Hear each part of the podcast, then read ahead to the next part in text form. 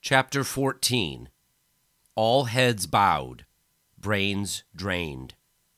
Washington, D.C., July 2042. The annual Mount Olympus Insurance Company prayer breakfast was convened, and the attendees waited in joyful hope for the arrival of President Micheletti. They anticipated his announcement of new evidence in the investigations of either the murder of the Valiant 21 or any other nefarious activity. The orchestra struck up the Ride of the Valkyries, and all stood as the beaming Micheletti reached the rostrum. He raised his arms as the adulation peaked with the music. The conductor focused on her musicians and music as well as a panicked attention on the president, who signaled the end with a slight nod. She dropped her arm and baton, slumping on a chair, spent. Micheletti lowered his arms. My dear people, on this most auspicious day, the Spirit dwells with us now and blesses our efforts against those throughout the globe who would poison us. I can say with great pride that American forces and a combined Japanese, Thai, Taiwanese force loyal to American interests in the region have blockaded the strategic Chinese city of Hong Kong in a show of strength against our foes who are hostile to free trade. China appealed to world sympathy through the United Nations, but, due to our council, that illustrious world body met the Red Menace's request with silence. The belligerent Chinese government will cease and desist from any and all acts of aggression against our allies in Southeast Asia, particularly with the freedom fighters in Hong Kong. We have beaten them at their own game. Applause. You are all familiar with our great national talent agency, the Packingtown Food Service Guild of Screen and Field Performers, popularly referred to as the Guild.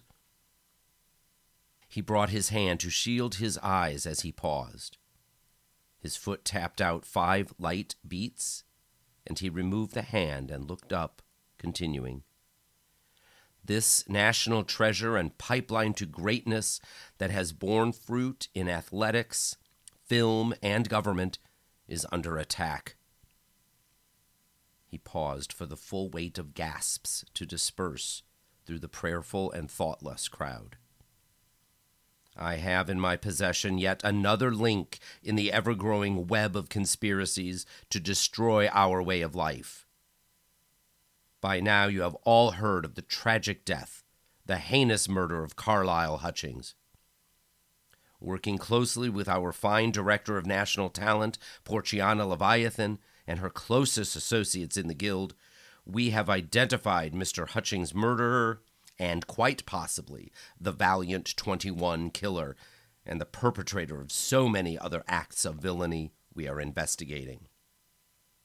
This person and I use that term loosely. This creature has been a prostitute from his earliest days, a thief, a drug addict, an extortioner, and I'm sad to report a former member of the esteemed guild. Booing and hissing. He raised his arms, commanding silence, and staring into the camera. I tell you this, you fiend, you have not escaped. I have waged an all out assault on you and have won. With my dying breath, I will hunt down others like you throughout the world. He smiled. Enjoy your last moments. Rio paced back and forth in the cramped hotel room. Quinn, listen to me. We're coming back. Rio, please think it through. This is the worst time, he puffed. It's been almost two weeks and we've heard nothing from Lars. We're going crazy here. I know, I know, but they're still looking for you. Didn't you hear Micheletti's speech? We're coming back. We'll see you when we get there. Rio ended the call. Addy came out and set the bags on the floor. Tonight, we'll leave at 11. Cliff will pick us up in Baltimore, right? Check. And then we start looking. Rio dropped onto the bed. Jesus Christ. He fell back against the pillows as the events all sank in. Lars would never have killed Carlisle. It doesn't make sense. Carlisle told me he was going to help him. Shh. We'll figure it out. Here, take this card. It's fake, but Quinn was able to put a little money on it. Cliff's guy is bringing the van around to the side of the building.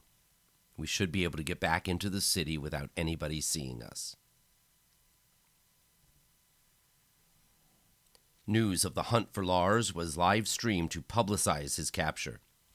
His fictitious murder of Carlisle, the fabricated crime spree, and national manhunt before the eventual faux capture had the public mesmerized.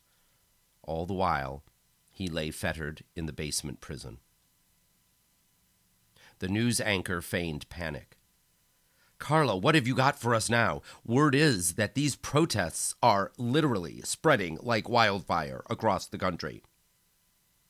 Gracie, that's true. We've got reporters from the steps of the Truth Be Gone Insurance Capitol building and from as far away as Portland, Oregon. What's the feeling out there? The anchor woman sat at the desk, pining with her co anchor. Angry. Very angry at this young man, Gracie. It's a volcano. In a matter of hours, Lars has become one of America's most wanted, a mix of Captain Hook, Cruella de Vil, and Jafar. Gracie snorted, and well deserved from what I've heard. Given the chance for his hanging to the Slay the Slut posters and Representative Kyle Wiley's candlelight march, with Lars hanging in effigy, he is a wanted man. Carla, you mentioned Representative Wiley. Are there any other legislators at the protests? Oh, you better believe it. It seems that both houses of Congress have poured out onto the steps. Rumor has it the Supreme Court justices are making their way over on their Eagle scooters. I'm guessing there are probably close to 5,000 people here. And what about President Micheletti, Carla? He's given word that he'll keep track of the events in the Department of Defense strategy room in the White House, not the bunker, as some of the more questionable news sources have reported earlier. Well, we'll sure breathe a little easier now, Carla. Gracie laughed. We'll return with the latest on our special report on Lars Hunt, day one, after these messages.